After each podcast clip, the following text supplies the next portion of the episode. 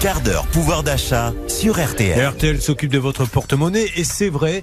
Alors je ne sais pas depuis combien de temps, mais le marché de, de l'occasion mais explose dans tous les sens. Oui, c'est effectivement euh, plus écolo et moins cher que du neuf, mais il y a des choses à ne pas acheter. À commencer par tous les objets high-tech nomades connectés qui sont équipés d'une batterie fixe inamovible. En fait, quand la batterie tombe à plat, vous ne pouvez pas la remplacer, donc l'objet devient inutilisable. Ça concerne les enceintes, les casques sans fil, les montres connectées, les assistants vocaux, les brosses à dents électriques.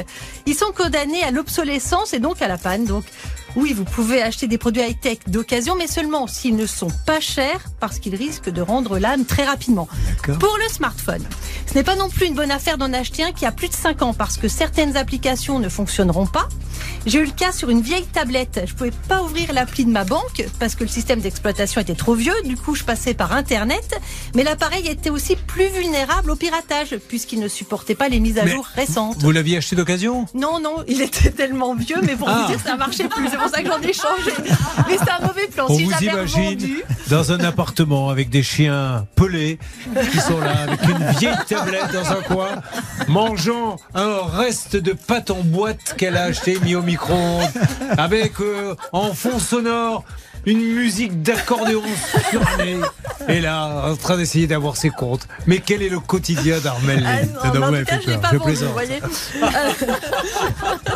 C'est le cas des ordinateurs portables aussi. Si vous achetez d'occasion un des modèles les plus anciens, il ne sera pas assez puissant pour supporter des logiciels récents.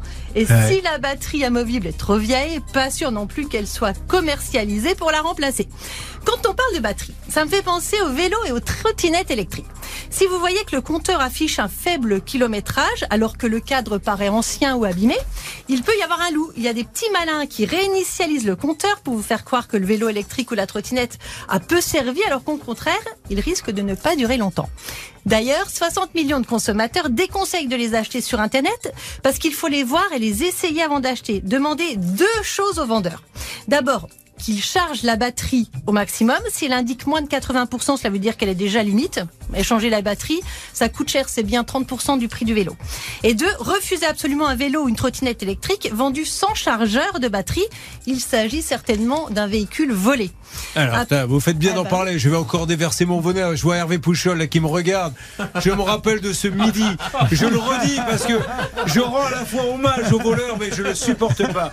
Nous déjeunons avec Hervé Pouchol sur une terrasse, euh, une petite omelette, je crois me rappeler. absolument. Je mets mon vélo électrique à 4 mètres 50. Je ne peux pas faire mieux. Il est là. Ils me l'ont piqué. Je n'ai rien vu. Pour la batterie, c'est un truc de dingue. Et lui, il a rien vu non plus. Non, discuter. euh, Non mais c'est fou beau. parce que maintenant les batteries c'est vraiment devenu l'or noir. hein.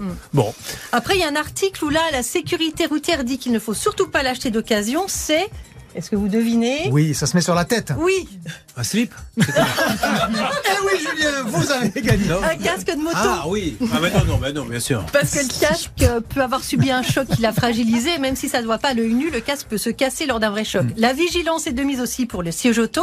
La sécurité routière dit que les défaillances sont difficiles à détecter.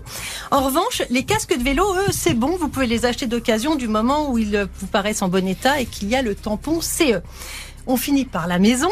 Si vous voyez des poils anti-adhésifs qui sont rayés, griffés à l'intérieur, fuyez. Euh, c'est à base de téflon vendu jusqu'en juillet 2020 peuvent contenir du PFOA, un composé chimique mauvais pour la santé. Comme les ustensiles de cuisine en plastique quand ils sont trop usés. Quand les bords sont un peu rongés, il y a des substances nocives qui peuvent migrer vers les aliments chauffés. Et il faut encore être vigilant avec les biberons en plastique, ceux qui euh, ont été fabriqués avant 2015, qui contiennent sûrement du bisphénol A, une substance chimique. Et un dernier mot sur les matelas. Ils sont vendus par dizaines de milliers sur le bon coin.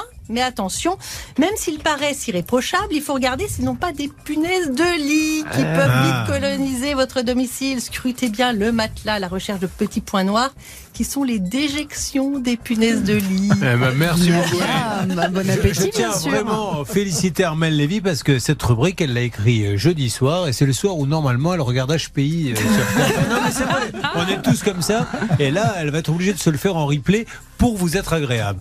Merci Armel.